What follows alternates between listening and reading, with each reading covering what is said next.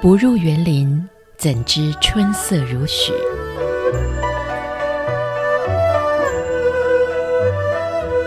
不只是昆曲 Podcast。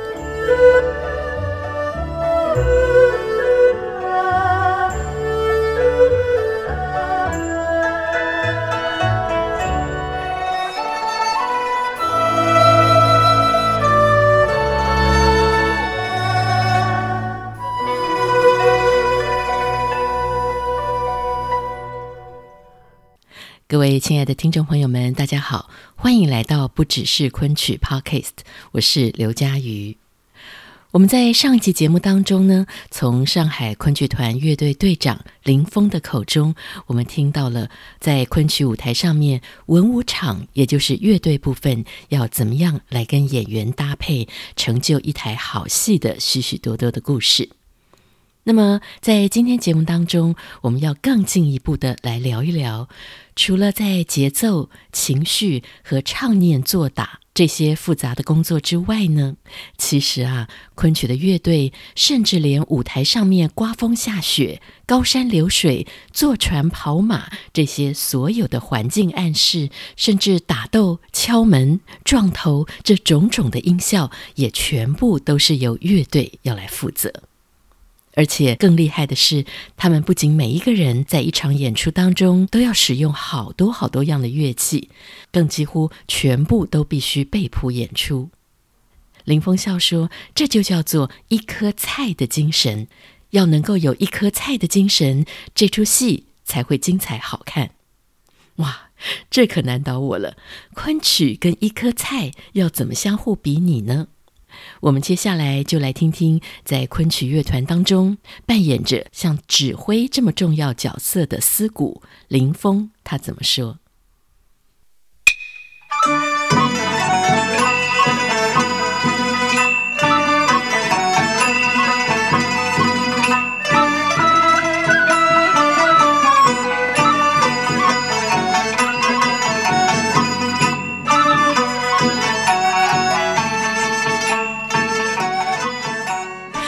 长刚才跟我们聊了好多哇，我才知道说演员他们所有的一些情绪节奏，几乎都是靠打击乐在帮他们掌控。嗯嗯，所以这司鼓的角色或者说古老的角色，其实在整个舞台上真的是非常重要的。对对对，那么演员当中呢，还会有呃唱念做打的一些表现。嗯，那么这些表现实际上也是表现了演员的喜怒哀乐。对，那么针对的这些喜怒哀乐呢，我们呃打击乐。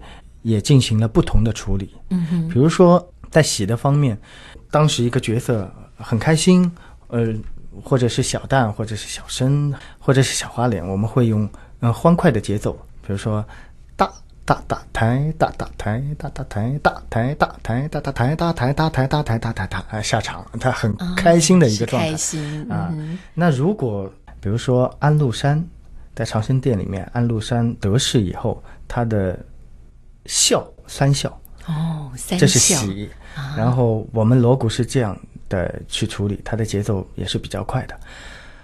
咣咣咣咣咣咣咣，共抬个领，共抬抬抬抬抬抬，噔噔领噔，吧哒层大哎，共抬共，嘟啦吧哒哒，共不来共抬来抬，共来共来共来共来共来共来共来共抬一个腾。它在我刚才锣鼓当中用的快冲头、叫头、柱头当中的加进去的三笑来表现它的。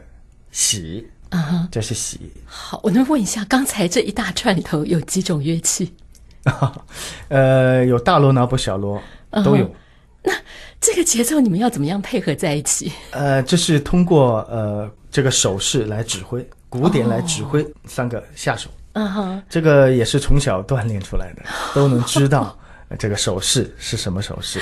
对，而且这个节奏会非常快，非常明朗化。啊，这个是喜，嗯，那么怒，我想说说，就是像古城会关老爷的马夫去见这个张飞，说，呃，关羽带着这个几位呃皇嫂来见这个张飞，就在前面。那么实际上呢，这个张飞的心里呢是喜爱自己的这个兄长的，但是他又说不出口，因为当时关羽呢是降了曹操。暂时降了曹操，所以他心里非常的不快。那么又得到了这个马夫这个信息呢，他非常怒。那么他用的呃也是快冲头，巴隆巴隆巴隆巴隆巴隆巴隆，更抬一层，吧嗒层吧嗒层，巴拉空空，抬抬抬抬抬抬，蹬蹬领腾。他节奏呢是没有像前面那么快，但是他的这个节奏感非常明显，嗯、这个是显出他的一个怒。嗯哼，哀呢，我想举个例子，应该是那个烂柯山里面，就是那个朱买臣，呃，因为是要休妻，对对对，被妻子休掉了，实际上是被妻子休掉了。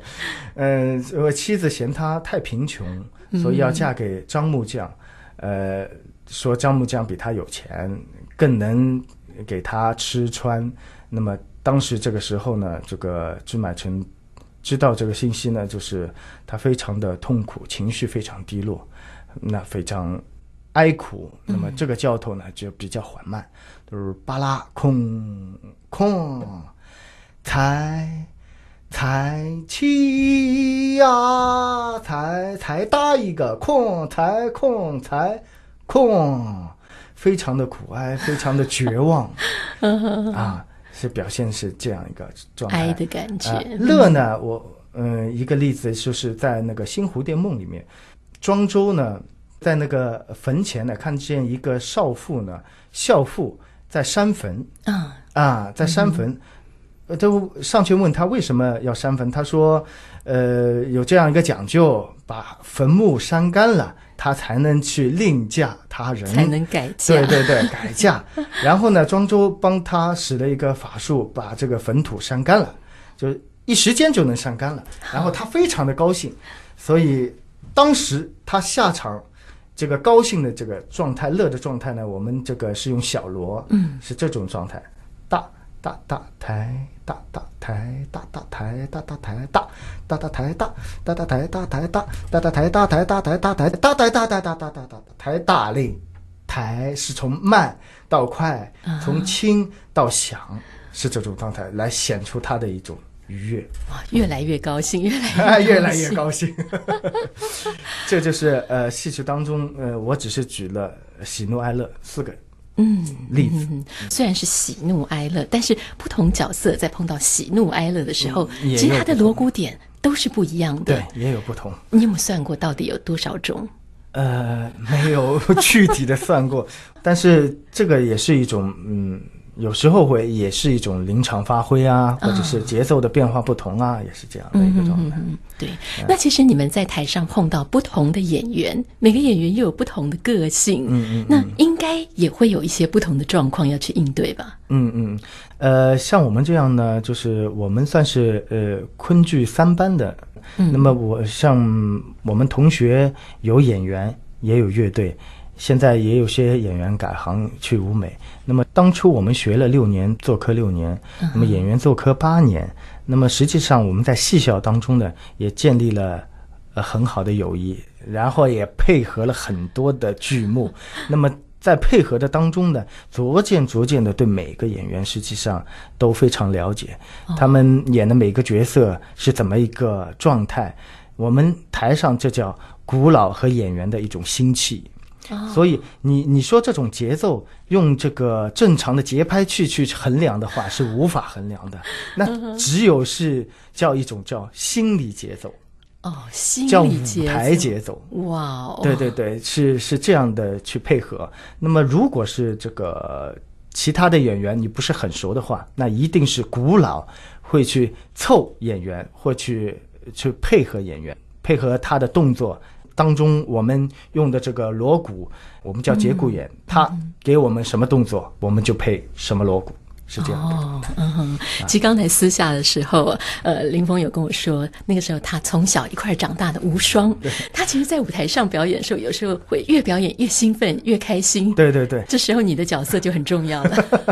所以说，呃，一个古老好就好在，如果一个演员。他在一个很兴奋的状态，你给了他劲儿的话，那这个演员在演的当中，他会超乎想象，他会演得更好。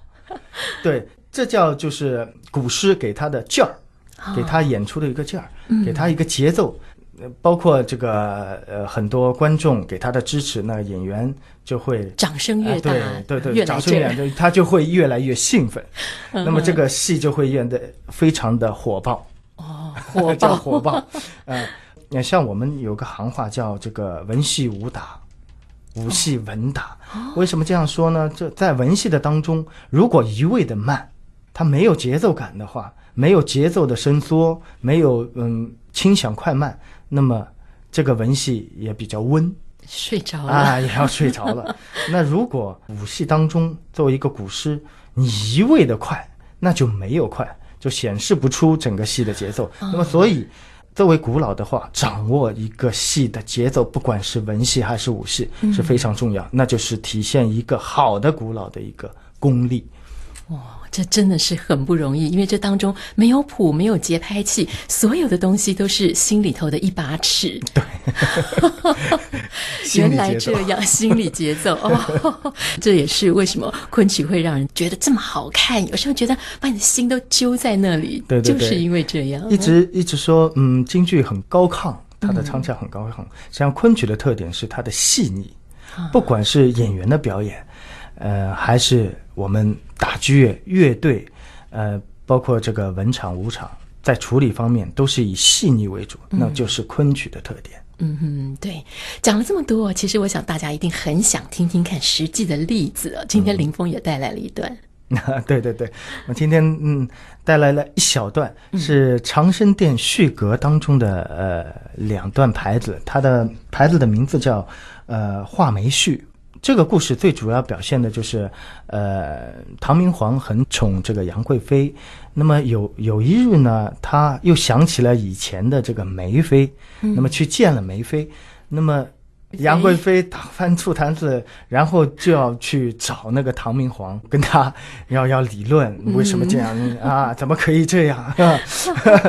然后呢，这个去找的过程呢，当时的时候呢，是唐明皇陪着这个。呃，梅妃就是刚刚睡醒，哦、这是第一段的时候，是刚刚睡醒的时候。那么这一段是、呃、节奏呢比较呃稳，比较缓慢。嗯哼。那么后一段呢，当唐明皇知道了这个杨贵妃就在门口，吓昏了，吓昏了。那么这个时候就要显出他的紧张。那么这时候的节奏就会。明快一点，会加快一点，哦、急促一点，嗯、那么就要显出唐明皇的慌张。嗯、那么下来，请各位听众听一下，好吗？好，我们快来听听看。好。哎，娘娘，还是让奴婢给娘娘叩门吧。哎。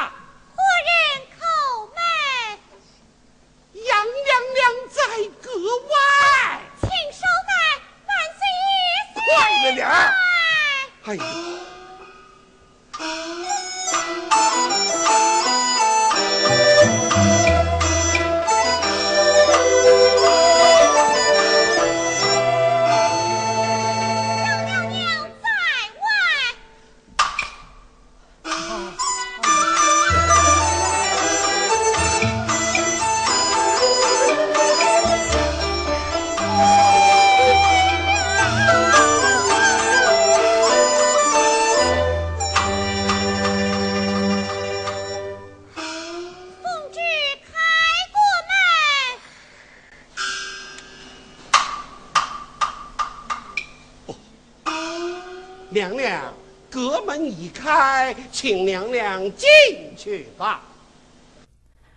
哇，我们听到这两段了，真的是感觉非常非常的不一样啊。嗯、那其实我刚听到有一些音乐跟锣鼓是搭在一起的。对对。那好像在昆曲里头还有个叫混牌子。对对对，叫混牌子，是打击乐和吹管乐一块合奏的，啊、是一个这样的一个演奏形式。那么最主要是锣鼓和那个唢呐。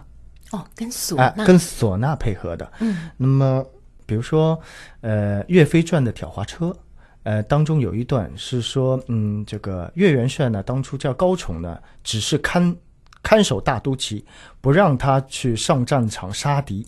那么他也很郁闷，因为他他想上战场，但是岳元帅不让他上战场。嗯、那么当他看到岳元帅就是和和敌人呃打斗的时候败下阵来的时候，他非常着急，因为他认为岳元帅是百战百胜的，从来没有输过。那么当看到他败走的时候，他非常着急，那么就弃了大都旗。上了战场，拿起了枪。哦、那么当时的这种心态呢，是非常着急的，嗯，也是急于要上战场，好像是要要要去打胜仗这种状态。嗯、那么我们就配了一段浑锣鼓，浑锣鼓的这个名字呢叫《上小楼》。上小楼，对，上小楼。那么我现在跟那么唱一下，让大家听一下好吗？大带唱唱才个唱个。才唱大把大把大把起得安，都是唱大唱才唱才唱不带带起带一个带唱才才的不唱才令唱才带带唱才才唱啊才唱不带带起带带唱才才的不唱才令唱才带带唱才才唱啊才唱不带带起带带唱不带带起带带唱大把才弄大。苍彩令苍儿郎骑带唱啊，刚才一段呢，最主要是表现了就是他的这种心情，然后配合了高崇拿着枪上了马，然后配合他的一些武打的动作，嗯、再配合了这段音乐，就显出了他的英武气。这个就是。呃，混牌子的一个作用啊，对啊，所以通常都是在武戏的时候比较会发生混牌子的这种状况。啊、呃，实际上文戏也有，文戏的这个混牌子呢，基本上是小锣混牌子，嗯、就像前面我放的两段，哦、就是长生殿里面的两段，嗯、它就是小锣混牌子。哦，哎、呃，也是体现了不同的场景和不同的情绪。嗯嗯嗯，呃、通常都是在情绪比较激动。对，或者是动作要很快的时候，对对对，会配合这样的一个曲牌。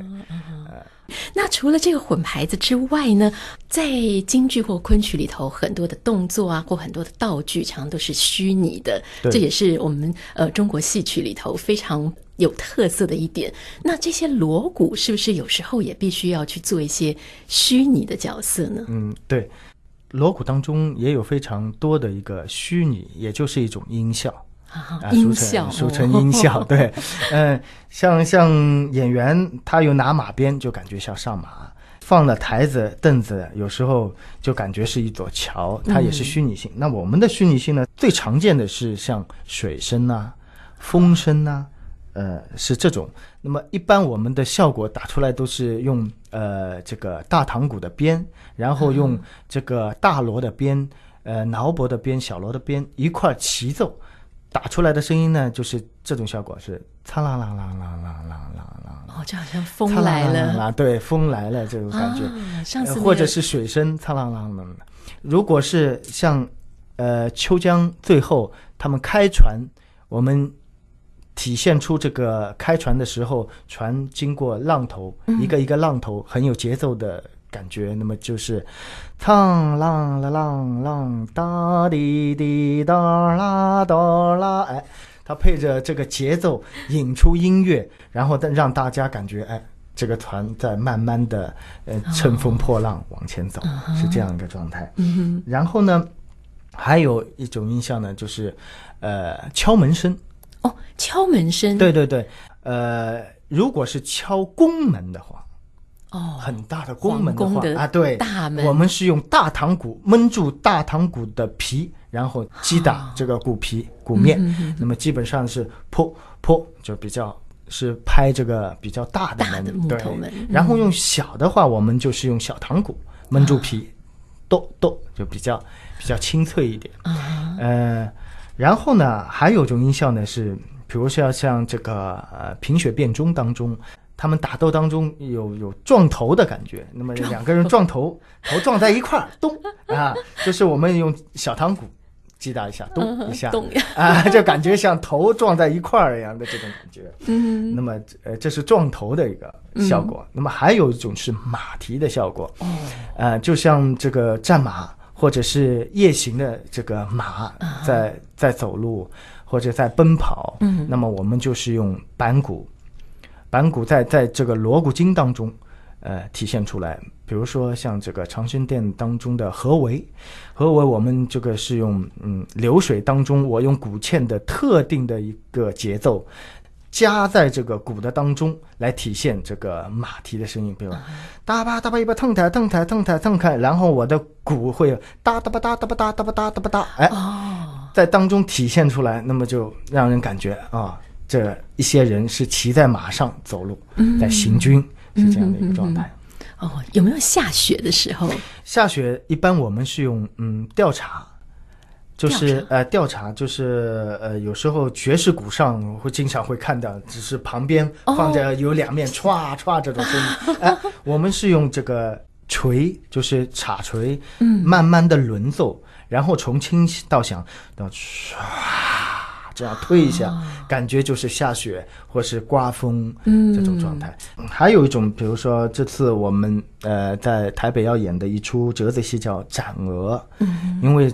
它是冤气冲天，六月雪。六月雪，对，呃，窦娥是六月雪。然后呢，我们就用的调查和那个大脑共同拍的这种风声，风中夹着雪这种感觉，很凄歘啪这种感觉。那么到时候呢，在剧场肯定会感受到这一点。到时候我会 希望大家效果十足。对 对对。啊、哦，这其实这样子，你有没有算过？你们每一次上台的时候，是不是要花很多的力气去数点一下今天晚上要用的乐器？是不是都放在台上？对对对，我们会清点一下乐器。那么，嗯，包括作为古诗来说，嗯，你每打一出戏，在演出以前呢，我都会捋一下思路，然后想一想这出戏它的整体的感觉，我要再。温故而知新一下，虽然已经打过很多次了，我想演员也都是这样，要常演常新，我们也要常打常新。所以你们呢，真的是不轻松，不能说带着两根棒子 就上台了。其实家伙非常的多。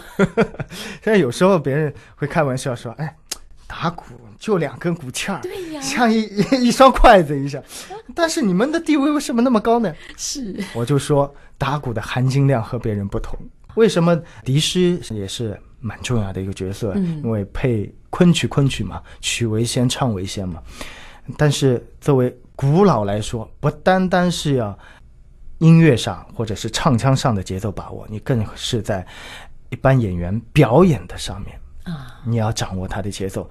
所以说有唱念做打，有时候笛子有可能就顾了唱，嗯，但是你作为古诗的话。唱念做打，你都要顾全，要把握场上的节奏，这是一个古老的一个最重要的含金量，在什么地方？就是这这这个地方。难怪可以当队长啊！没有没有，你给我讲。那像这么多的戏，你要怎么记？它都有谱吗？嗯。可是我看好像古老通常不太看谱的。对对对，一般来说，呃，因为我们在戏校也很合作了很多，嗯，这折子戏有些合作了多了的话，那就不需要看谱了，就有时候就是看演员，因为有些东西熟能生巧，也能背出来了。这这也是古老的一种能力。因为你如果没有这样的能力，你一直在看谱的话，有时候会顾及不到台上演员的一些动作和他的节奏的变化。那么有时候会会错过，那就不是一个很好的一个故事了啊，称职的故事了，对，是这样。所以啊，照一句西方的术语来讲，你们几乎都是背谱上场，对，然后还要随着演员今天的个性啊，他今天的情绪，随时去变化你们的鼓点。对，你要从一个掌握整台戏的一个节奏，还要照顾到你三个手下、嗯、下手下手，对，还要照顾到整个乐队，还要照顾到。笛师跟他怎么一个交流？我和笛师的交流也是很重要的。我每一段唱腔的开板，就是一个笛子的一个唱腔的一个节奏。嗯，实际上我我和笛子也是呃整个乐队当中最主要的两个乐器，对，灵魂人物，在整整场演出当中也是最主要是这两个乐器起到主导的作用。嗯啊，是这样的。好，所以啊，下一次去看昆曲演出的时候，千万不要只把你的目光放在前面的 男女主角身上。其实这个幕后的大功臣呢，真的是不简单。所以我们我们被称为幕后英雄嘛。是 是 是，没有这个幕后英雄，这台戏根本演不下去了。当然，一切都是以演员为主，但是呃，戏曲这个东西是综合性的艺术，它不单单是，当然是以演员为主，肯定还有音乐。还有舞美、灯光，还有还有后面的服装，嗯，那么整台戏能成功，都是靠各个部门的通力合作才能完成。嗯、对，是一个综合大家合作起来的 的一个成绩。对对对，所以我们上昆叫一颗菜的精神嘛。一颗菜。对对对，就是。不单单是演员，演员当然是红花，嗯、我们就是绿叶，像乐队啊、舞美啊、灯光啊、音效啊，全就是绿叶，我们合成的的一台戏，那才是最完美。哦，好，一颗菜的精神，一颗菜的精神。好，今天真的非常谢谢大家，也谢谢林峰，谢谢，谢谢，谢谢，谢谢。